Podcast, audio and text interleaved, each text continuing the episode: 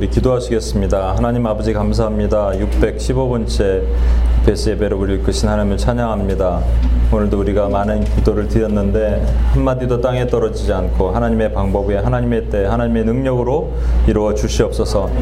오늘 부족한 자 말씀을 증거할 때 사람의 소리는 다 가려 주시고 전하는 이나 듣는 이가 성령 안에서 교통하는 역사가 일어나게 도와 주시옵소서. 우리를 원하신 예수님의 이름으로 기도합니다. 아멘. 우리 전후 좌우에 계신 분들에게 그렇게 인사하겠습니다. 당신 때문에 열방의 복을 받습니다. 한번 이렇게 인사하겠습니다.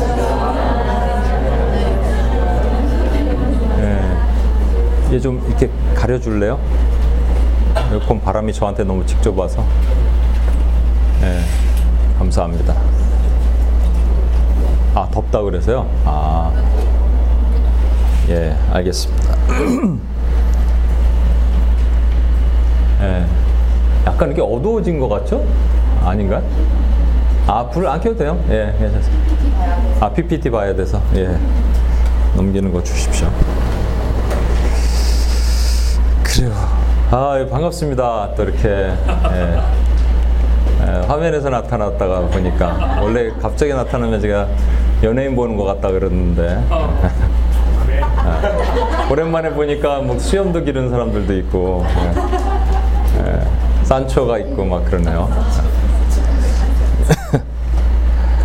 아, 제가 오늘은 그 엘리야 시리즈를 다시 제가 있는 동안에 하면서 두 번 이제 다음 주는 아니지만 어, 비를 달라고 기도하라라는 음, 말씀을 나누도록 하겠습니다.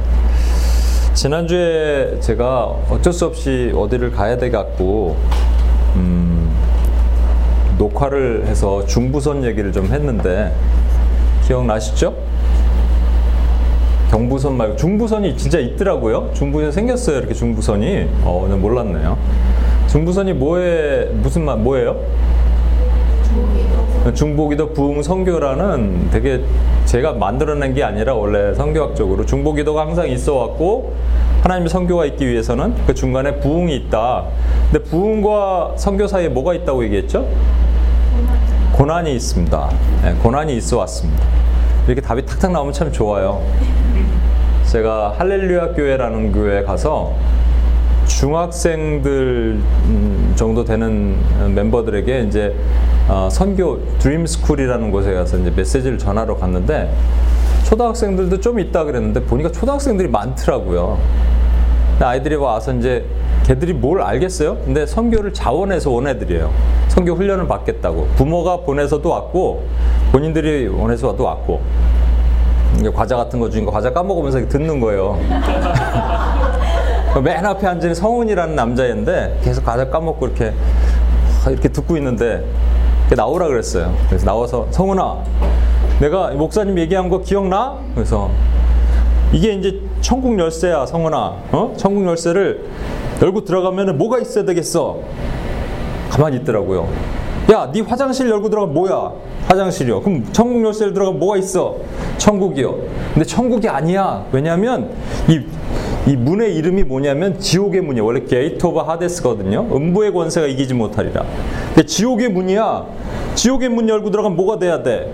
지옥이요. 근데 왜 천국이야? 어떤 얘가 가만히 있다가 제가 들어가서 천국이 되는 거 아니에요? 어 이러는 거예요. 그래 맞아. 네가 빛이니까 들어가서 천국이 되는 거야. 이랬거든요. 와 이러면 막 마음에 감동이 되는 거예요. 그죠? 초, 초등학교 6학년짜리가 그런 얘기를 하는 겁니다. 그런 애는 바로 성교지를 보내야 되는데. 아, 이렇게 답을 해주시면 감사해요.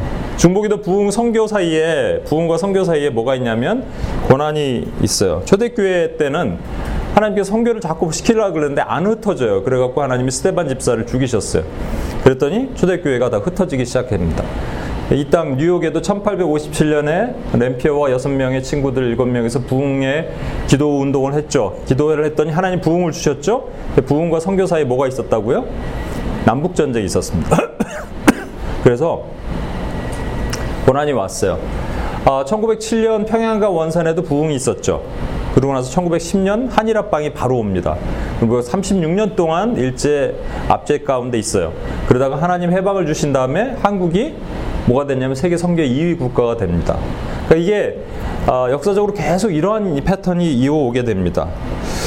그런데 사실은 이 부흥을 주시는 것이 목표가 아니고 부흥 다음에 선교를 위해서 하나님께서 일을 하시는 거예요. 그렇다면 어, 이 부흥이 어느 정도 와야지 부흥이냐는 것이죠. 이게 지금 뉴욕은 부흥이 왔나요? 1857년 이후에 뭐 여러분 교회 부흥이 왔나요? 여러분 삶에도 물어보고 싶어요. 여러분 삶에 부흥이 있나요? 사실 부흥이라 그러면 이제 두 가지 종류의 부흥을 얘기를 합니다. 그 조나단 에드워드식 부흥과 차스 피니식 부흥이에요. 이게 1차 영적 대각성의 부흥과 2차 영적 대각성 부흥이라고 얘기하는데 1차 영적 대각성 부흥은 조나단 에드워드가 말하는 부흥은 부흥은 인간이 아무리 노력해도 얻을 수 있는 게 아니다. 그러니까 전적으로 하나님이 부어 주셔야지 오늘 수 있는 것이다. 아, 차스 피니가 말하는 부흥은 그래도 우리가 뭔가 노력을 해야 된다. 같이 모여서 기도하고 부흥을 사모하고 부흥을 달라고 기도하고 그래야지 부흥을 얻을 수 있고 그 부흥의 증거로 어떤 신령한 성령의 능력과 은사 같은 집회들이 일어나야 된다. 이렇게 얘기합니다. 어느 게 맞나요? 사실 이 두 가지가 사실 같이 가야 되는 것이죠. 부흥이 있다고 얘기하는데 눈에 보이는 증거가 아무것도 없는데 어떻게 부흥이 일어나겠어요? 사람의 수가 많아지고 성령의 역사가 일어나고 이런 부흥이 있어야 되지만 반드시 그것만 부흥이 아니죠. 사실은 우리 사실 내면의 부흥이 진짜 부흥이 있기 때문에 그래서 사실은 이 이런 교회적 차원의 부흥도 있지만 정말 중요한 것은 우리 개인도 중보기도를 우리가 여기서 열심히 한단 말이에요. 그러면 우리가 부흥이 일어나야 되는 게 정상입니다. 우리 삶에도 부흥이 일어나야 게 정상이에요. 여러분 부흥이 일어나셨냐고요? 아멘. 아, 그러면 고난도 있어야 되거든요. 고난이 있나요? 아, 고난 있는 분들이 있어요. 그죠? 고난 있는 분들은 그러면, 어, 나는 분명히 하나님께서 부흥을 주셨네. 근데 생각해보니까 부흥은 없고 고난만 있어요. 이런 분들도 있어요. 내가 얘기해 보니까. 난 고난만 있고 부흥은 기억이 안 나는데 고난만 있어요. 근데 제가 미리 말씀을 드린다면, 저와 여러분을 하나님께서 생각지도 않을 때 선교의 마음을 주셨다. 중보기도를 여기서 하잖아요. 개인으로도 하고. 그런데 생각지도 않은 선교의 마음을 주신다면, 그런 건 여러분에게 이미 하나님의 부흥이 임한 거예요. 어, 오늘도 이렇게 해서 우리 UPG 기도도 하고 막 기도하지만 늘 이렇게 루틴한 기도를 할 때 마음이 열리지 않다가 어느 날 하나님께서 특별한 마음을 주시고 마음을 감동을 주신다. 또 지난주에 우리 주스님 선교사님 지난주에 오셨나요? 예. 네. 지지난주인가요? 아, 지지난주. 그분이 뭐 많은 선교사님이 왔다 가시지만 뭐 그때 되게 사람들이 적었다고 하는데 어, 그분 오셨을 때 특별히 이렇게 감동이 있었다는 얘기를 들었어요 몇 분한테 왜냐하니까 또래 애인데 어, 시집도 안 간 자매가 케냐로 간대 어, 이런 게 마음에 와, 와닿지 않아요? 그러니까 아, 저 자매는 저렇게 가는데 나는 뭐지 하면서 이게 울컥하는 마음이 또 들 수 있죠. 그러니까 성교적인 마음이 내 안에 막 생긴다. 그러면 사실은 우리도 모르는 사이에 하나님께서 내 안에 부흥의 마음을 주신 거예요. 나도 모르는 사이에 짝, 작던 크던 나는 고난을 고우뚜로 하고 있는 것이고요. 왜냐하면 부흥을 시작했다면 하나님께서 반드시 주시기 때문에. 그렇다면 한 가지 우리 질문이 있습니다. 어, 선교적 삶 그럼 얘기하려면 전도와 선교에 대한 얘기를 해야 되는데 전도 그러면은 내가 가까이 있는 나의 동일한 문화권에 찾아가서 복음을 전하는 것 선교 그러면 타 문화권 또 문화가 다른 권 안에서 어, 전도 사역을 하는 것 선교를 하는 것 아니면은 전도 그럼 가까이 있는 곳, 나의 근접한 사람에게 가는 것, 선교 그럼 비행기 타고 가는 것라고 해석했다면 잘못된 겁니다, 여러분. 그러니까 전도는 뭐냐면 특정인 또는 불특정 다수에게 내가 복음을 전하는 것이 전도예요. 그 선교는 선교는 뭐예요? 예? 부르심을 받는 거예요. 예. 선교는 뭐냐면 내가 어떠한 장소, 어떤 지역, 어떤 때에 어떤 목적으로 부르심을 받아서 가는 게 선교입니다. 그러니까 여러분 예를 들어서 그 선교 그러면 원래 미션이란 말 자체가 아, 라틴어 미토에서 나왔다고 얘기했는데 미토는 to send예요. 보냈다란 말이고요. 원래는 to be sent라는 말이 이 어파슬이죠. 영어로 사도란 말이 어퍼스톨로스가 to be sent거든요. 그러니까 보내심을 받았다란 말이에요. 그러니까 사도란 말은 사실은 선교사라는 말입니다. 여러분 우리가 WPS를 하는데 WPS는 전도예요, 선교예요? 전도입니까? 선교입니까? 그러니까 전도의 개념으로 보면 우리가 불특정한 다수의 노숙자를 만나기 위해서 복음을 전하러 나가면 전도예요. 근데 선교의 개념이라면 내가 하나님께서 나를 맨하탄이란 특정한 땅에 특정한 대상을 향하여 특정한 날에 나를 이 땅으로 보내신 것이 내가 사명이다라고 생각한다면 선교예요. 그럼 전도도 되고 선교도 되겠죠. 누구에게는 이게 전도에 강하고 누구에게는 선교도 강합니다. 여러분 여기 오신 것은 전도예요, 선교예요. 예, 보내심을 받았다 그러면 여러분 선교입니다. 그럼 선교는요 반드시 선교사가 존재, 존재해야 돼요. 선교사에 대한 정의를 다시 한번 잠깐 내리면 좋겠는데 이 LA에 계신 어떤 목사님께서 저한테 전화가 오셔갖고 선교사가 뭡니까 이렇게 물어보세요. 왜냐니까 그 교회 그 하와이 코나 DTS를 6개월 갔다 오신 어떤 여자 전도사님이 자기를 선교사라고 불러달라 그러더래요. 왜? 6개월 동안 갔다 와서 3개월 아울렛지 하고 왔는데 자기 선교사라는 것이죠. 어, 근데 그래서 교회에서 펀드레이징 뭐 이런 것도 하고 싶다고. 교회에서 교회는 전도사라고 부르거든요. 그래서 삐져갖고 교회를 안 나오는 거예요, 이분이. 그래서 선교사의 정의가 뭐냐. 제가 말씀을 드렸는데 요즘은 뭐 선교사도 다양해요. 그렇죠? 뭐 직업 선교사, 보내는 선교사, 가는 선교사, 우리 무릎 선교사라고도 얘기하고 문화 선교사도 있고 선교사가 다양합니다. 그런데 선교학적 관점에서 선교사는 사실 이 두 가지가 충족이 돼야 돼요. 첫 번째는 파송 단체가 있어야 됩니다. 교회가 있던 선교 단체가 있던 파송 단체가 있어야 돼요. 두 번째는 파송 단체에 정기적으로 비정기적으로 선교 보고를 해야 돼요. 때로는 재정 보고도 한다는데 재정 보고까지는 아니더라도 선교 보고를 두 가지를 할 수 있어야지 사실 선교사라고 얘기합니다. 그럼 여러분 선교사는 아니죠. 그죠? 그래서 미셔너리가 선교사라면 이 또 다른 용어가 하나 있어요. 이게 뭐냐면 미셔너라 그럽니다. 이걸 뭐라고 한국말로 번역을 하냐면 선교인이라고 얘기해요. 그래서 저는요, 나는 선교인이다라는 책을 하나 한번 쓰고 싶어요. 나중에 언젠가. 나는 선교인이다. 우리 모두가 선교인이거든요. 어, 필리핀에 가서 사역하시는 선교사님 말에 의하면 필리핀에 있는 그 nanny죠. 유, 모라 그러죠. 유모. 유모들은 영어를 잘하잖아요. 이들이 홍콩이나 어디로 가냐면 무슬림들이 있는 중동의 부유 국가로 갑니다. 크리스찬한테 identity가 있잖아요. 아이들한테 크리스찬의 정체성 가르치고 바이블도 가르쳐도 부모가 아무 말을 안 한대요. 우리는 막 반대하고 난리 날 것 같죠? 바이블 책 이렇게 막 보여주면 그러면 부모가 너무너무 좋아한대. 더 하라 그러는데요. 그 아이들이 어렸을 때부터 그걸 배우는 거예요. 이 사람들은 뭐예요? identity가 선교사입니다, 여러분. 선교인이에요, 여러분. 어, 우리 음악 하시는 분들 있죠. 음악의 영역에 요즘은 musicional이라는 말 씁니다. 뮤지션인데 missional이에요. 그래서 뮤지션인데 어떤 music, music의 영역 안으로 우리 나를 집어넣으셨는데 그 영역이 지금 하나님이 모르는 땅이란 말입니다. 하나님을 다 알고 그런 뭐 교회로 보내는 거 말고 말이죠. 그런 영역으로 보냈는데 내가 그 땅을 갖다가 하나님으로 회복하게 하기를 원한다 그러면 여러분 그 땅을 고치는 하나님의 선교사로 보내신 거예요. 어, 제가 아는 한 자매 얘기를 할 텐데 여러분 혹시 이런 거 있잖아요. 자매님들, 시집안간 자매님들. 신랑이 있는데 너무 믿음이 좋은 신랑을 만났는데 그 불행히도 그 가정은 안 믿어. 유교 집안의 시부모야. 그래갖고 1년에 10번 제사를 해야 돼. 그럼 이제 끊을까 하다가 아 끊기는 너무 좀 아깝고 신랑이 그래서 결혼을 했는데 이거 어떻게 그럼 뭐를 해야 돼요? 싸워야 되는 거 아니에요 그렇죠? 그렇다고 절할 수 없고 그렇잖아요 본인은 안 절해도 애는 절해야 됩니다 또 조금 지나면 실제 있는 케이스를 얘기를 하는 거예요 그럼 어떻게 되냐면 이 자매는 그 가정에 선교사로 선교인으로 부르심을 받아서 갔다라는 영적 전쟁을 선포하지 않은 이상 그 땅을 견딜 수가 없어요. 그래서 분명히 이겨나가는 거예요. UPS 코리아의 한 형제는 P4U라는 어, 그 아이들 스포츠 아카데미를 운영합니다. P4U가 원래는 Play for You인데 이거를 엄마들한테 그렇게 얘기하지만 여기 Pray for You로 얘기를 하는 거예요. 당신을 위해서 기도합니다. 이렇게. 그래서 Pray for P4U 어, 아카데미 선교회를 선교회 발족 예배를 제가 인도하러 갔어요. 많은 분들이 오셨더라고요. 거기서 아예 안 믿는 선생님들이에요. 선생님들 코치들은 다 안 믿어요.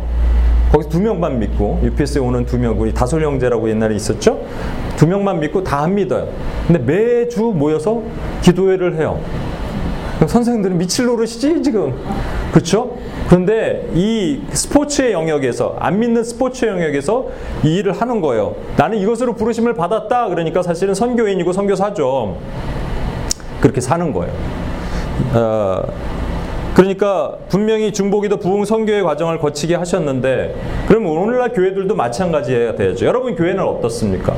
아까 지금 교회 우리 기도했는데 초대교회는 무조건 선교하는 교회예요. 초대교회 자체가 생성 자체, 태동 자체는 선교입니다. 선교로 의해서 파생됐어요. 흩어졌기 때문에 유대인들이 흩어져서 거기서 디아스포라가 교회를 만들었기 때문에 그게 이제 뭐가 뭐냐면 결국은 선교예요. 그러니까 초대교회는 무조건 선교교회인데 시간이 지나면서부터 수많은 시간이 지나면서부터 선교보다는 마르다 교회라 그래서 정말 말라가는 사역 교회로 바뀝니다. 선교 교회가 사역 교회로 바뀌어요. 사역 교회에서 조금 지나니까 생존 교회라는 걸로 바뀌어요. 생존을 해야 되거든요, 교회가. 그러니까 먹고 살기 위해서 하는 교회로 바뀌어요. 그러다가 오늘 기도했던 교회 이름 여러분 기억하세요? 제일 처음에 우리 신성희 집사님이 무슨 교회라 그랬어요? 경기장 교회로 바뀝니다. 관람 교회라 그래요. 그래서 경기장에서 많은 관람을 해요. 퍼포먼스가 있어요. 엔터테인먼트가 있어요. 그걸 보고 오늘 잘 봤다고 집에 가는 거예요. 너 몇 부 예배 볼래? 나 3부 예배 봐. 이래서 보는 거예요, 진짜로. 예배도 드리는 게 아니라 보다가 갑니다. 여기까지 가면 그 다음에 금방 그 다음에 유럽 교회로 갑니다. 유럽 교회를 박물관 교회라고 얘기합니다. 성교교회가 사역교회로 갔다가 사역교회가 생존교회로 갔다가 생존교회가 경기장교회 관람교회로 갔다가 관람교회가 박물관교회로 가면 끝! 그래서 우리는 다시 이 초대교회로 돌아가자, 초대교회로 돌아가자 말하는 것은 사실은 어떤 교회로 가자는 거예요? 선교교회로 가자는 얘기입니다. 근데 선교를 안 하면서 무슨 초대교회로 가요? 제가 선교 얘기를 현교 시리즈를 계속하니까 여러분에게 계속 부담을 드리지만 이거는 우리가 배제할 수 있는 내용이 아니에요. 저도 선교에 대한 되게 부담감과 거부감, 뭐 거부감보다는 부담감이 있어요. 그렇지만 이걸 우리가 넘어갈 수 있는 게 아니거든요. 유럽 최근에 유럽 여러 나라에서는 무신론 교회가 탄생하고 있어요. 무신론 교회가 뭔지 아십니까? 하나님 빼곤 똑같아요. 똑같이 합니다, 우리랑. 그래서 찬양도 하고, 찬양은 아닌데 노래하고, 설교하는데 어떤 얘기를 하냐면 뭐 인본적인 거, 그 다음에 건강, 이런 거 좋은 거, 이런 거 얘기를 합니다. 그리고 같이 교제, 코인원이야 다 있어요. 하나님 빼고는 똑같은 거 다 하는 거예요. 근데 이것이 엄청나게 확산되고 있대요. 영국, 독일 이런데 무신론 교회입니다. 이제는 박물관 교회를 넘어서 이제 하나님을 싹 빼고 이미 박물관 교회부터 하나님이 있는지 없는지 모르겠어요. 그래서 무신론 교회화 가고 있어요. 그래서 저는요 오늘 이 얘기를 좀 하면서 여러분과 어, 엘리야 얘기를 한번 다시 한번 하겠습니다. 엘리야 시리즈를 제가 계속 했는데 여기 올 때마다 엘리야 시리즈 다시 열게 하신 하나님 은혜를 찬양하면서 열왕기상 17장 1절에 보면 같이 한번 읽을까요? 길르앗의 시작. 길르앗의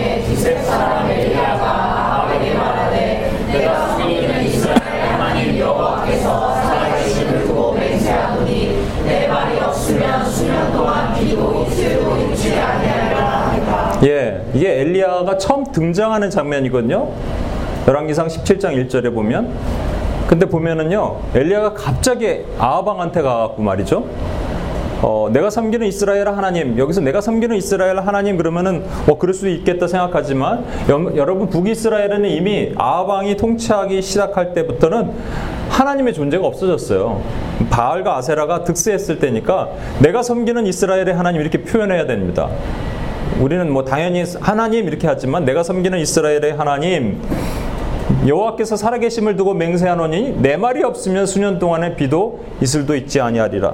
이 얘기를 딱 보고 나서 엘리야가 왜 가서 비를 멈추게 하, 아, 얘기했을까? 이런 생각 안 드십니까? 본인 생각이에요? 하나님이 보내신 거예요? 하나님 보내셨다고 우리 믿고 있죠. 근데 증거는 없어요. 그냥 본인이 딱 아합한테 가서 얘기한 겁니다. 그래서 추정할 수 있는 것은 이런 것이 있습니다. 요 다음에 이어지는 말씀에 보면 2절 3절에 보면 하나님께서 너는 그리 시냇가로 가서 숨어 있어라. 내가 시냇물을 주고 떡과 고기를 주겠다라고 말씀하시니까 분명히 하나님이 말씀하셨다 생각할 수 있고 두 번째 이유는요. 여기는 이제 어, 열왕기상 17장 1절인데 열왕기상 18장 1절에 보면 많은 날이 지나고 제3년에 여호와의 말씀이 엘레에게 임하여 이르시되 너는 가서 아방에 보이라 내가 비를 지면에 내리리라 이렇게 얘기하셨기 때문에 결론은 뭐냐면 아 엘리야가 하나님의 음성을 듣고 아방한테 가서 내가 말하지 않는 날, 내가 다시 비를 오겠다고 하는 날까지 이제부터 비가 안 올 겁니다. 얘기한 거예요, 사실은. 그렇죠? 그리고 다시 하나님께서 명하시니까 여기 제 3년이지만 엄밀히 말하면 3년 반이라고 이제 신약에 나가면 나가 있는데 비가 오지 않도록 했습니다. 3년 반 동안 왜 엘리야는 비를 멈추게 했고 왜 다시 비를 오게 했을까요? 야고보 사도가 이런 얘기를 합니다. 야고보 5장 17절 18절 엘리야는 우리와 성정이 같은 사람이로되 그러니까 같은 인간이란 말이에요. 그가 비가 오지 않기를 간절히 기도한즉 3년 6개월 동안이죠. 땅에 비가 오지 아니하고 다시 기도하니 하늘이 비를 주고 땅이 열매를 맺었느니라. 여러분 기도했더니 비 멈춰 보신 적 있어요? 아, 있어요, 진짜로. 얘기했잖아요, 간증. 브라질 성교 갈 때, 출장 갈 때. 비를 멈춰봤다, 나는. 예?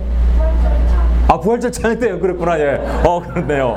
어, 그 있네요, 진짜. 우리 부활절 찬양 때 비를 멈추기. 엄청난 분들이에요, 여기 계신 분들은.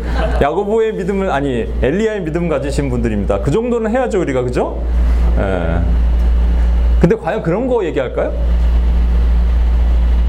그러면 우리 계속 비 올 때마다 또 가뭄이 올 때마다 또 비를 주시옵소서 우리 기우제를 드리면 비가 내리고 또 비가 너무 많이 오면 또 기도하면 비가 멈추고 해야 되는데 뭐를 얘기하시는 거예요? 비의 목적이 뭘까요, 여러분? 이것에 대해서 하나님께서 그리시네가에 그를 숨겨두시면서 하신 말씀이 주님이 어, 이 엘리야에 대해서 제자들에게 하신 말씀이 있어요. 제자들이 아니라 사실은 바리새인과 서기관들 앞에서 하신 말씀이 있어요. 이거 보세요. 누가복음 4장 25에서 27절. 내가 참으로 너에게 이르노니 엘리야 시대에 하늘이 3년 6개월간 닫히어 온 땅에 큰 흉년이 들었을 때 이스라엘에 많은 과부가 있었을 때 엘리야가 그중 한 사람에게도 보내심을 받지 않고 오직 시돈 땅에 있는 사렙다 이게 사르밧이에요. 한 과부에게 뿐이었으며 또 엘리야 시대에 엘리사 시대에 때 이스라엘에 많은 나병 환자가 있었을 때 그 중에 한 사람도 깨끗함을 얻지 못하고 오직 수리아 사람 나아만 뿐이었더라. 이게 무슨 말씀이에요? 비가 많이 내렸으면 비가 많이 내렸으면 엘리야가 이 사르밧 과부에게 갈 이유가 없습니다. 그렇죠? 근데 하나님께서 비를 다 멈춘 다음에 그다음에 그 엘리야가 숨어 있던 그리시네가의 물도 마르니까 하나님께서 너는 시돈 땅에 있는 과부에게로 가라 그러셔서 한 여인을 만난 겁니다. 그러면 비가 멈췄기 때문에 엘리야는 누구를 만난 거예요? 사르와 과부 한 명 만난 겁니다. 그러면 비가 엘리야가 비를 멈춰 주세요 해서 비를 멈췄기 때문에 사실은 엘리야가 누구를 만난 거예요? 과부 한 명 만난 거예요. 예수님 그 과부 한 명이 구원받았다고 얘기하시는 거예요. 왜냐하면 요 얘기하시고 나서 지금 서기관 바리새인들 부르르 떨면서 예수님 죽이려고 그럽니다. 자기 얘기한 거 알았거든 지금. 니네 이렇게 사람들이 많지. 근데 니네한테 안 가고 지금 엘리사 시대 때 나아만 장군 한 명, 엘리야 때는 사르밧 과부 한 명에게 간 거야. 왜? 비를 멈췄으니까 이렇게 얘기한 거예요. 아직까지 이해가 잘 안 가시죠? 예, 이해가 안 가지 정상입니다. 예. 여러분 표정 보니까 이해가 안 가요. 최초의 선교사를 제가 누구라고 얘기했죠? 하나님입니다. 하나님이 누구에게 제, 일 먼저 다가가셨어요? 그래서 어, 디귿, 디귿, 디귿이라고 제가 표현했는데 네, 디귿으로 시작하는 것 다가가셨어요. 아담이 숨어 있었는데 아담은 어딨냐 그러면서 물어보시면서 다가가셨어요. 그 다음에 디귿이 뭐예요? 대화하셨어요. 아담은 어디 있느냐 뭐 모르셔서 물으셨겠어요. 여기 있는 것 뻔히 아시는데 어디 있느냐 그러면서 동산 시원한 날에 in the cool of the day 성령과 동행하시면서 다가가셨어요. 그리고 대화하셨어요. 그 다음에 또 다른 디귿은 덮어주셨어요. 가죽 옷을 예수 그리스도의 보혈로 덮어주셨어요. 고치셨죠. 똑같이 예수님도 38년 된 병자에게 그 수많은 병자들이 있는데 그 사람에게만 가셨어요.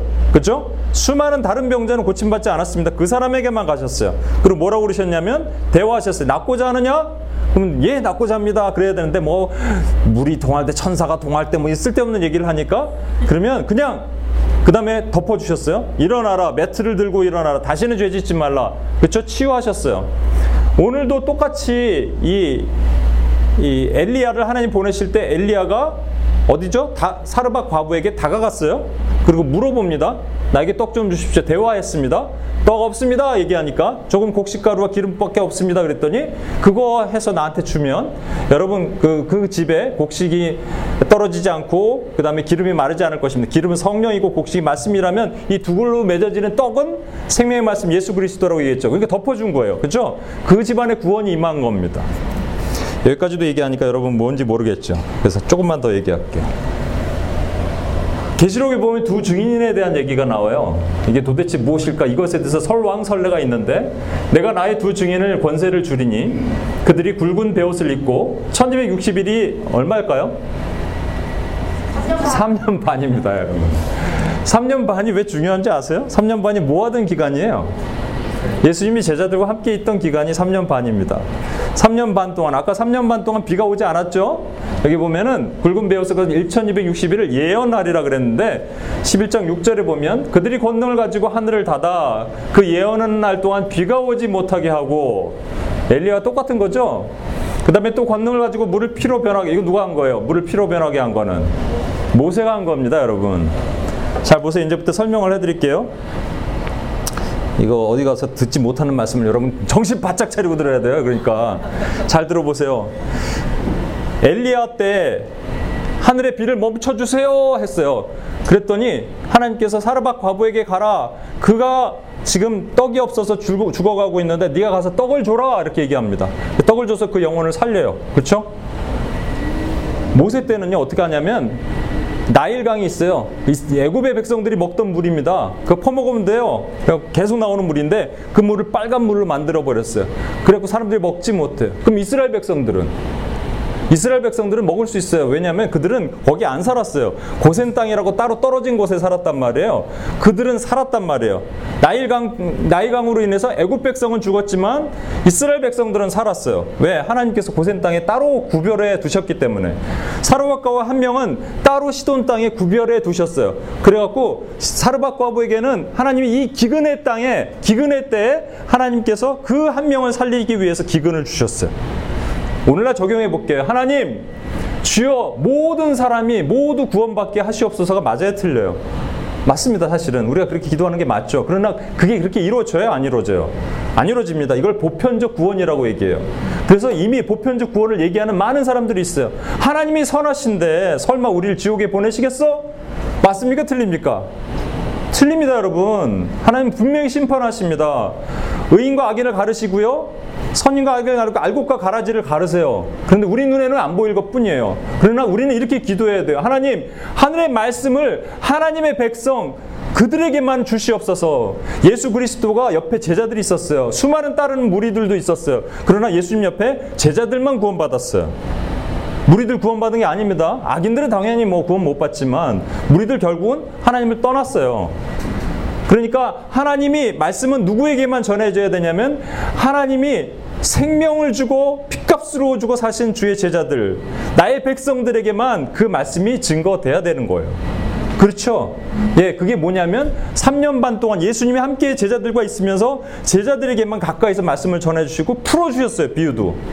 다른 사람들은 안 풀어주셨습니다. 제자들에게만 풀어주셨어요. 그게 뭐냐면 그들에게만 증거될 수 있게 하신 거예요. 그 3년 반의 기근이 의미하는 의미예요. 사르밧 과부 한 명에게만 복음이 들어가도록 하신 그 의미란 말입니다. 그러면 우리 하나님이 좀 잔인하잖아요. 그쵸? 알겠어요. 보편적 구원이 아니라는 것. 그렇지만 하나님이 정말로 이게 제한적 구원만 하시는 하나님인가? 우리 하나님은 사랑이 넓으시고 극률과 자비가 풍성하신 하나님이신데 이렇게 너무 이렇게 제한적으로만 물론 알죠. 맞아요. 그게 하나님의 사랑은 제자들에게만 있어요. 왜냐하면요, 하나님께서 이렇게 말씀, 예수님이 뭐라고 말씀하시냐면, 아버지 올소이다. 이게 흔히들 말해서 스스로 지혜롭다 말하는 서기관과 바리새인들은 미련한 자로 만드시고 자칭 겉으로 봐서는 미련하게 보이고 지혜가 없는 어부 출신의 세리 출신의 이런 사람들 이 제자들을 슬기롭게 하셨습니다. 옳습니다. 이렇게 얘기하셨거든요. 그러니까 우리 눈에 봐서는 서기관과 바리새인들이 구원받아야 돼요. 왜냐면 그들은 똑똑하니까. 그렇지만 하나님 그들을 미련하다 하시고 겉으로 봐서 미련한 자들을 하나님이 지혜롭게 여기신 것은 하나 전적인 하나님께 달려 있는 거예요. 그렇죠? 그럼 맞아요. 맞기 때문에 그럼 우리 어쩔 수 없어요. 3년 반 동안 제자들과 함께 있으면서 늘 가까이서 제자들에게만 비유도 풀어주시고 제자들에게만 깨닫게 하신 것은 하나님의 전적인 구원이 제자들에게 향하여 있기 때문에 그런 거예요. 그런데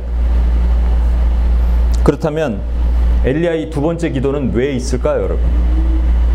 다시 왜 비를 오게 하셨을까요? 다시 비를 왔을 때 어떤 현상이 일어나나요? 이스라엘에게 그 악인들도 있고 선인들도 있는데 골고루 비가 내리죠. 그렇죠? 골고루 비가 내리는 게 중요합니다, 여러분. 첫 번째 비가 왔을 때, 비가 멈췄을 때는 사르밧 과부 한 명을 살리기 위해서 그러셨다면 두 번째 3년 반 후에 비가 내릴 때는 모두에게 비가 내리는 거예요.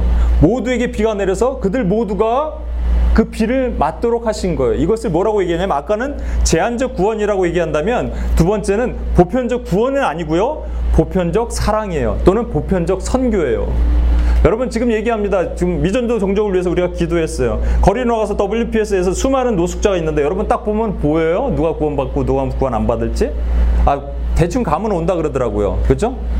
딱 가서 현호 형제 내가 오다가 미나 자매랑 얘기하고 왔는데 둘이 같이 커플이었대요 이번에 전도 나갈 때 WPS. 근데 뭐 그랜드 센트럴 갑시다 했는데 딱 보니까 보이죠 그죠? 대충 보면 이 사람들이 이제 복음을 전할 받아들일지 안 받아들일지 거의 맞아요. 우리가 80%는 어, 그냥 가라 그러고 나는 니네 복음 듣고 싶지 않다. Don't wanna talk 네, 뭐 이렇게 토, 뭐 그다음에 뭐라 그랬죠? 현호 형제가 찬양을 불러주고 싶다 그랬대요. 그랬더니 not necessary 그러더래요. 어? 얼마나 막 마음 상해요, 그렇죠? 대충 보여요. 그러나 그건 보이는 거지. 여러분 교회는 두 종류의 교회가 있습니다. 현재 교회와 미래 교회가 있어요. 현재 교회는 지금 교회예요. 성교지에도 지금 교회가 있어요. 이란에도 지하 교회가 지금 교회가 있어요. 그러나 그들을 박해하던 또 다른 사람들이 미래가 미래 교회가 될지 안 될지 우리가 알아요, 몰라요. 모른단 말입니다. 그래서 우리가 어떻게 기도해야 되냐면 첫 번째 비를 오지 않게 하시옵소서는 하나님 하나님이 구원받을 분명한 하나님의 제자에게만 복음을 주시고 이를 해방하는 모든 권세들은 묶으시옵소서라고 우리가 기도해야 된다면 두 번째 비를 내리시옵소서라고 기도할 때는 하나님 하나님 내가 누가 의인이고 누가 악인인지 모르겠습니다. 이 미전도 종족 가운데 누가 구원받고 누가 죽을지 모르겠습니다. 저 거리 노숙자들 가운데 저 사람이 겉으로 보이기에는 복음을 잘 받아들일 것 같고 저 사람은 나한테 퇴짜를 올 것 같지만 그것도 모르겠습니다. 그러니까 하나님 저들에게 그냥 비를 주십시오. 내가 갈 테니까 하나님 좀 하나님 마음을 말랑말랑하게 해주시면 제가 가겠습니다. 라는 기도가 두 번째 기도라는 말이에요. 비를 달라는 기도란 말이에요. 이해하시겠습니까? 예, 그래서 엘리야가 이 두 가지 기도를 한 겁니다. 비를 멈춰 주십시오. 3년 반 후에 비를 다시 내리십시오. 이 기도를 한 거예요. 그러니까 우리 이 기도를 해야겠죠. 이게 성교적 기도입니다, 여러분.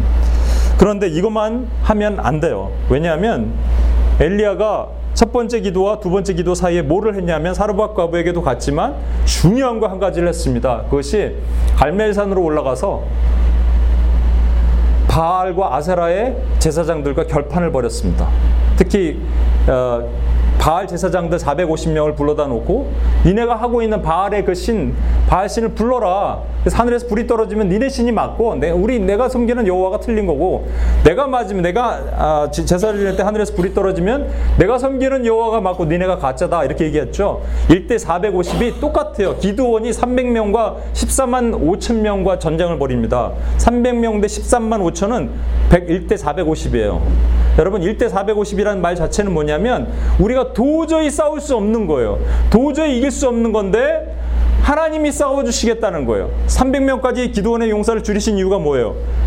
기도원이 네가 스스로 했을까봐 그렇죠? 그래서 니네가 스스로 할 수 없는데 하나님이 하신다는 것을 보여주게 하시기 위해서 사람의 수를 다 줄이신 거 아니에요. 그러면 여러분 이렇게 해야 됩니다. 잘 보세요. 잘 기도 잘 들어보세요. 우리가 비를 오지 말게 해 주십시오. 기도해야 돼요.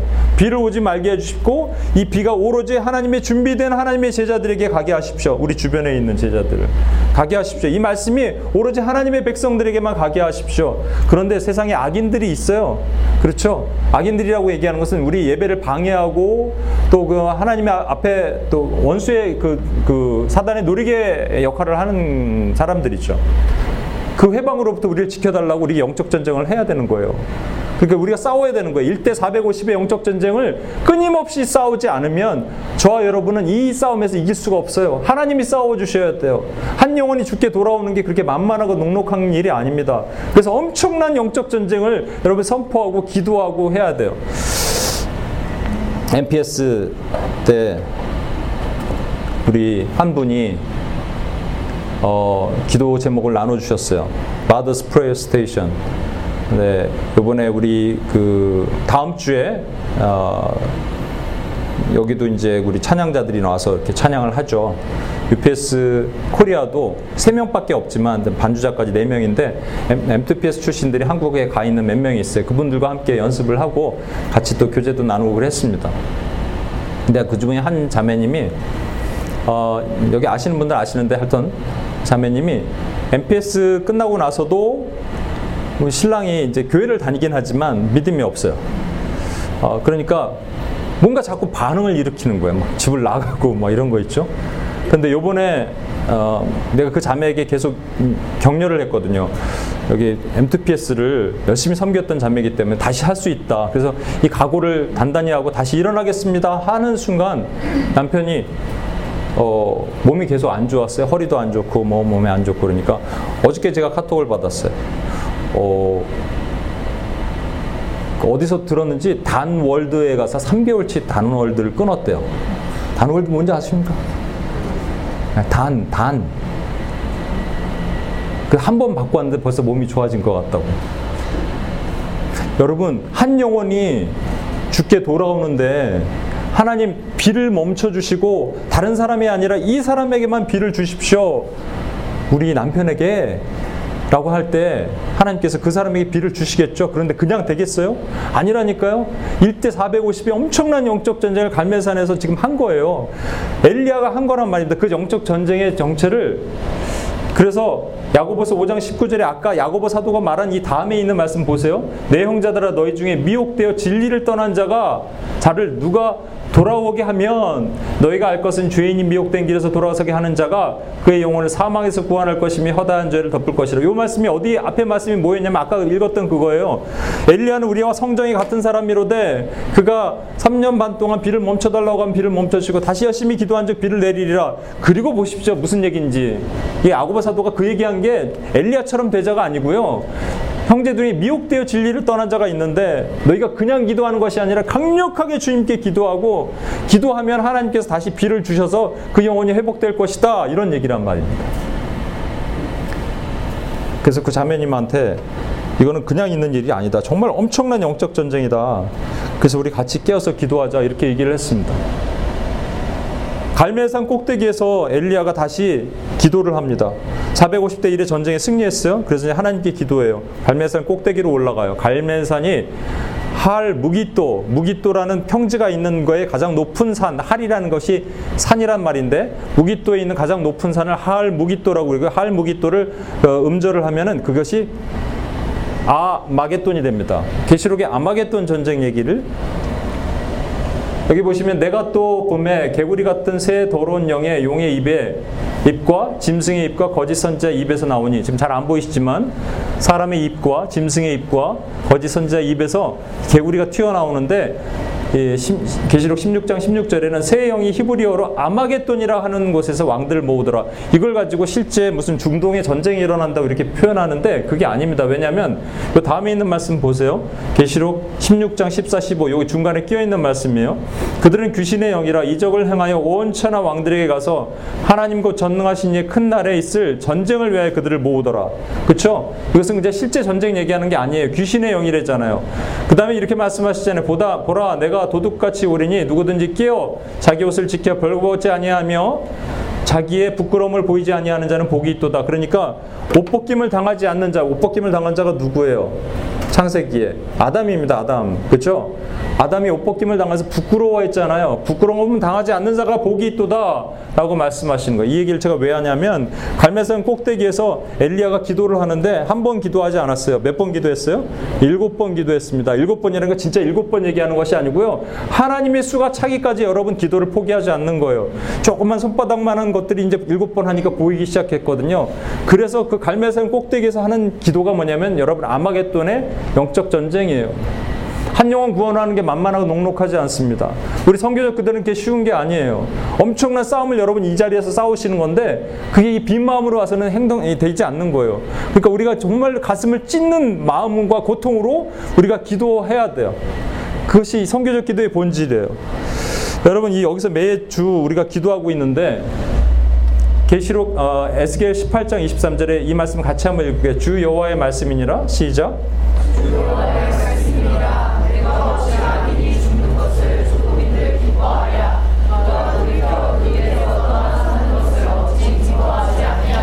우리가 두 가지를 기도합니다. 하나님께 비를 멈춰 주십시오. 다시 말하면 비를 멈춰 주셔서 악인의 정체가 드러나야 됩니다. 선인에게만 비가 들어가 아 선인에게만 하나님의 복음 비가 들어가야 되거든요. 비를 멈춰 주시고 그런데 두 번째 선교적 기도를 할 때 뭐냐면 하나님 누가 의인이고 선인지 우리는 알지 못하니까 하나님 골고루 악인이라도 죽게 돌아오길 원하시는 것이 하나님의 마음이라면 하나님 골고루 그들에게 비를 내려 주십시오를 저와 여러분이 이 자리에서 한 거예요 오늘. 이 두 가지 기도를 한 거예요. 그런데 이 중간에 영적 전쟁이 있는 거예요. 갈매산 꼭대기에서 이 싸움을 매일 싸워야 돼요. 우리 그 아까 자매님도 말한 것처럼 그게 혼자 되는 일이 아닙니다. 같이 합심해서 기도해야 되는 거예요. 목숨 걸고 기도해야 되는 거예요. 야, 사람 하나 금방 이렇게 하나님 미혹의 자리 아까 야고보서 봤잖아요. 미혹에서 진리에서 떠난 미혹에 있는 사람들 돌아오는 게 쉬운 일이 아니란 말이에요. 그럼 엄청난 싸움을 싸워야죠. 그런데 더 중요한 것이 한 가지 있어요. 이걸로 마칠게요, 얘기를. 기도를 해도요. 여러분, 왜 오십니까, 이 자리에? 왜 오셨어요? 제가 어, 어떤 목사님이 UPS 코리아에 왔다 가셨는데 그냥 한마디 이렇게 툭 던지고 가셨는데 그걸로 청년 두 명이 마음이 찔림이 왔어요. 그래서 그다음부터 왔다 갔다 하던 청년들이 계속 오기로 작정했대요. 뭐라고 그러시고 가셨냐면 여러분 여기 떠나지 마십시오. 어떠한 일이 있어도 떠나지 마십시오. 여러분이 꼭 있어야 되니까 하나님이 부르셨습니다. 이렇게 얘기했어요. 아까 선교사를 뭐라고 그랬어요? 부르심을 받은 자가 선교사입니다. 엘리야는요 부르심을 받은 자예요. 선교사로 왔어요. 그렇죠? 그럼 여러분 이 자리에 뭐예요? 뭘 선교인이든 선교사든 상관없습니다. 여러분 부르심을 받았어요? 그럼 여기 온게 부르심이 하나님의 부르심의 목적에 부합돼서 온 거예요, 여러분. 그냥 온 게 아닙니다, 여러분. 좀 더 크게 볼까요? 주, 주, 주은영제. 주은영제 뉴욕에 왜 왔어요? 본인이 계획해서 왔어요? 물론 본인이 계획해서 왔죠. 그죠? 노래하러 왔죠. 공부하러 왔죠. 근데 엄밀히 따지면 하나님의 큰 목적이 부르심에 받아서 여기 왔고요. 이 자리에 여기 오늘 여기 UPS에 왜 왔냐고요. 여러분도 다 마찬가지입니다. 그러면 이것이 여러분 마음에 심겨지면요. 떠나지 마십시오. 목숨 걸고 지키는 거예요. 아, 이 자리가 내가 부르신 사명이구나. 그 목숨 걸고 지켜야 돼요.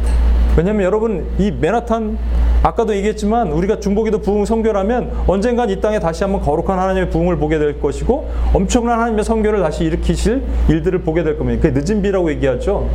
하나님이 엄청난 부흥을 하나님께 다시 한번 주실 거예요. 그런데 그렇다면 누군가 이 자리를 지키고 기도할 사람들이 필요하잖아요. 나는 선교인이다, 나는 선교사다 이런 사명을 가지고 이 자리를 지킬 사람들이 필요하잖아요. 제가 기도를 왜 하는가? 하나님을 뭐 하나님 나라를 위해서 기도한다 뭐 이렇게 얘기를 했는데 우리 진성 간사님이 이제 다음 주에 간증을 할 건데 간증문을 좀 쓰라고 했는데 잘 안 써지나 봐요. 쓰고 다시 고치기로 했대요. 왜냐니까 간증을 써도 자기가 자꾸 드러나는 거야. 우리 민영순 집사님이 시를 씁니다. 기도 시. 근데 똑같이 나한테 카톡을 보내왔어요. 시를 쓰는데 자꾸 자기가 드러나고 싶은 거죠. 설교자는 괜찮을까요? 저는요, 설교를 준비할 때 이렇게 이렇게 준비하면서 아, 이렇게 이렇게 하면 되겠다 하고 거기에 하나님이 이 설교를 통해서 하나님 영광 받으시고 하나님의 뜻이 전달됐으면 좋겠다라고 생각하다가도 자꾸 돌아가요. 이렇게 하면은 아 승희 자매가 이거 받아들이겠지? 이렇게 하면은 아 성현자매가 이 말씀 듣고 아, 고개를 끄덕끄덕 하겠지? 이렇게 하면 경현 형제가 이해하겠지? 이해할까? 어려울까? 뭐 이렇게 생각한다고요. 그럼 결국은 누구를 위한 설교예요? 찬양 인도하는 UPS 코리아 자매가 있어요. 근데 제가 그렇게 얘기했습니다. 찬양 인도 콘티를 만드는 법 같이 이렇게 막 나눠주면서 그래서 이렇게 얘기했어요. 어, 찬양을 누구를 위해서 하냐고요. 그럼 꽃들도 구름도 이거 아 이 사람들이 성도들이 알까 모를까 결국 누구예요? 회중을 위해서 찬양하잖아요. 기도는요. 우리가 오늘 기도한 거는요. 이거 UPS 오는 건요. 계속 왔으니까 이거 한주 빠지면 또 찜찜하고 말이죠. 하나 자리를 지키는 특히 자리를 지키는 분들은 마찬가지입니다. 그럼 결국 누구를 위해서 오는 거예요? 나잖아요. 그럼 안 되는 거예요. 선교는요 나를 위해서 하는 것이 아닙니다. 선교는 하나님을 위해서 하는 거예요. 선교적 자리는 누구를 위해서 지키냐면 하나님을 위해서 지키는 거예요. 존 비비어 목사님이 기도까지도 우리는 회개까지도 나를 위해서 할 수 있다고 얘기했잖아요. 회개를 해야 되는데 회개를 해야지 내가 좀 영적으로 일어나고 회개를 해야지 내가 그 음란의 영도 끊어 주셔야지 존 비비어 목사님 얘기한 거죠. 끊어 주셔야지 내가 좀 새롭게 사역자로 일어나는데 이게 있으니까 일어나지 못한다. 결국은 회개도 누구를 위해서 한 거예요? 자기를 위해서 한 거예요. 그러면 여러분 우리 모여서 하는 이 선교적 기도가 누구를 위해서 하는지 다시 한번 점검해 보십시오. 정말 하나님의 아픈 마음을 부둥켜 안고 우리가 기도하고 하나님의 그 극률한 마음을 내 안에 부어주셔서 지금 죽어가는 수많은 하나님 때문에 하나님이 아프신 그 아픈 마음을 품고 하나님이 아직도 눈길을 돌리고 있는 악인이라도 죽게 돌아오기를 원하시는 이 말씀을 그래서 하나님 주여 누가 악인이고 누가 의인인지 모르지만 그들에게 지금 단비를 내리셔서 그들이 일어나게 하시옵소서 3년 반 후에 엘리야의 기도가 우리의 기도가 되게 하려면 우리는 진짜 마음을 가지고 기도해야 됩니다. 아. 어떻게 알고 나오셨네요.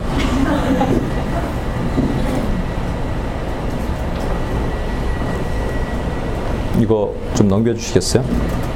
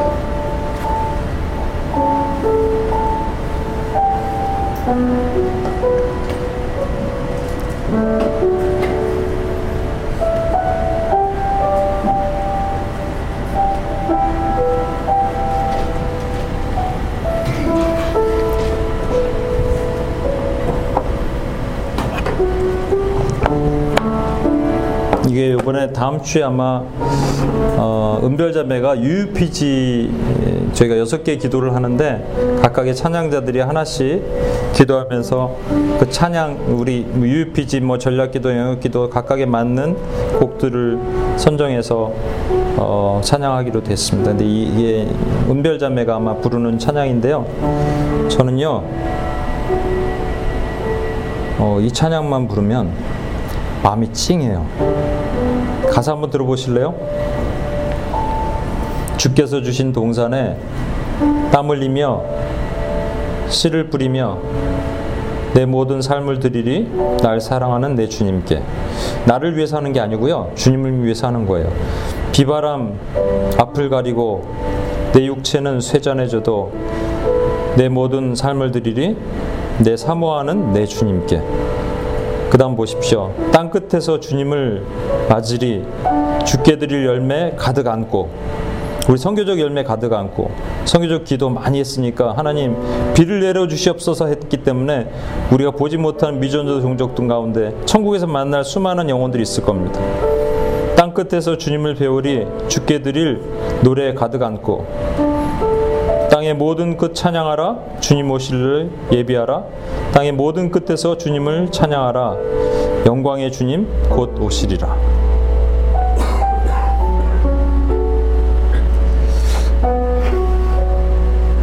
저와 여러분은 하나님께서 이 맨하탄 땅에 어, 선교사적 사명을 가진 선교인으로 부르셨습니다. 어, 이해할 수 없는데 부르셔서 이 자리에 왔습니다. 그리고 이해할 수 없는데 여러분은 이 자리를 지키고 계십니다. 그 어떤 목사님의 말씀처럼 저도 여러분에게 전하고 싶습니다. 이 자리에 뜨지 마십시오. 왜냐하면 하나님이 부르셨으면 하나님이 가라 하시기 전까지는 뜨지 마십시오. 이 자리는 매우 중요한 자리입니다. 그리고 특정 지역에 특정한 방법으로 특정한 때에 하나님이 우리를 부르셨다면 여러분 전부 선교사입니다. 그리고 우리가 드렸던 모든 기도가 우리는 지만 이해할 수 없고 그렇지만 하나님 때 하나님의 방법으로 하나님께서 반드시 이루십니다. 어제도 UPS 코리아는 어떤 선교사님이 왔다 가셨는데 그런 얘기를 하셨대요. 아, 이렇게 기도하는 곳이 있습니까? 여러분 여기 왔다 가신 분들도 그렇게 얘기하죠. 그게 모든 교회마다 그런 소리가 나와야 됩니다. 안타깝게 그렇게 얘기하지 못한다는 것은 교회에서 그런 선교적 기도가 흘러나가지 못한다는 얘기. 비를, 비를 멈춰 주셔서 구원받을 하나님의 백성들이 구원하게 하시고 비를 다시 내리셔서 누가 구원받을지 모르지만 하나님 의인과 악인에게 하나님 골고루 내려주셔서 악인이라도 죽게 돌아오는 하나님의 마음을 품고 하나님께서 생명들을 살리기를 원합니다. 그것이 우리의 고백이 되었으면 좋겠습니다. 다시 자리에서 일어나셔서 이 찬양 한번 같이 드리고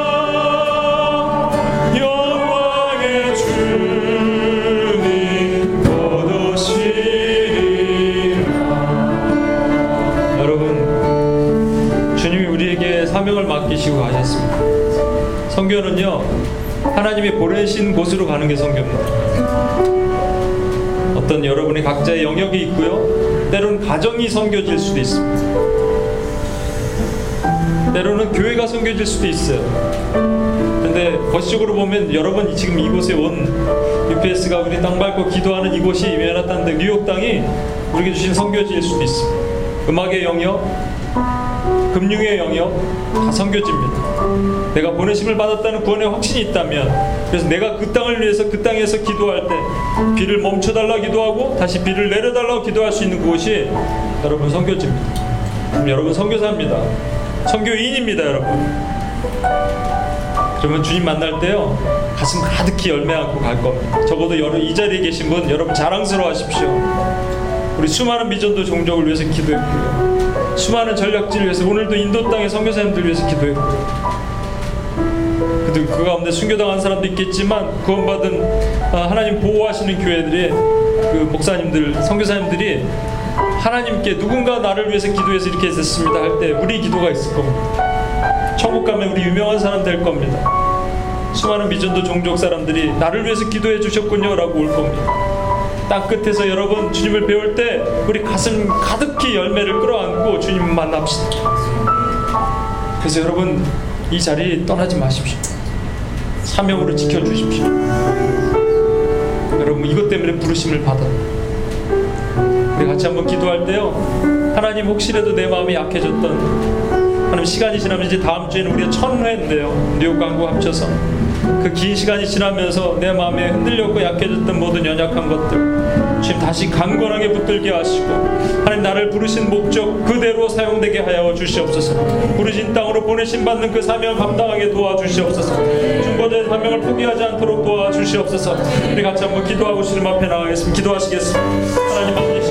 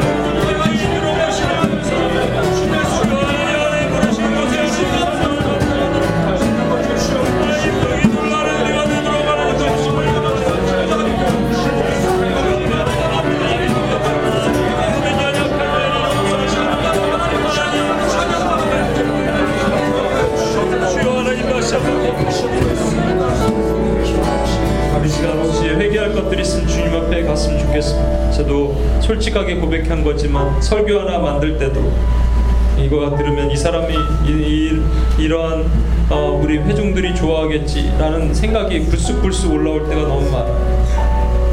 하나님이 이것을 전달하기를 원하시는 마음 그것이 사라지고 여기서 기도 한 번 하더라도 찬양 한 번 인도하더라도 간증 하나 하더라도 그 안에 하나님이 몇 퍼센트 있는가 우리 한번 생각해 보십시오. 여러분 이 자리에 온 것도 마찬가지입니다. 하나님을 기쁘게 하실 하나님을 사모하는 마음으로 주께 드릴 열매 가득 안고 내가 주님이 기뻐하시는 일을 하겠습니다. 이것이 우리 안에 몇 퍼센트 있는가? 그게 없었다면 우리 한번 회개하고 주님 앞에 나갑시다. 주님 용서해 주십시오. 내가 나 좋으라고 이 사역도 했는지 모릅니다. 그래서 열심히 사역하다 보니까 하나님 선교교회가 사역교회로 바뀌었고 사역교회가 생존교회로 바뀌고 내 자신 안에서 벌써 경기장교회, 관람교회로 바뀌다가 박물관 교회로 바뀌는 나의 연약함이 하나님 드러났습니다. 주님, 주님 앞에서 주님이 기뻐하시고 주님을 즐겁게 해드리고 주님을 영광 돌리는 일에 하나님 내가 종참하기를 원하는 하나님 변질되었던 나의 마음을 용서하여 달라고 우리 주님 앞에 한번 다시 한번 마음을 고백하면서 기도하고 나가겠습니다. 같이 한번 기도하시겠습니다. 하나님 아버지 시간 하나님 주님 앞에 하나님 아버지 반드시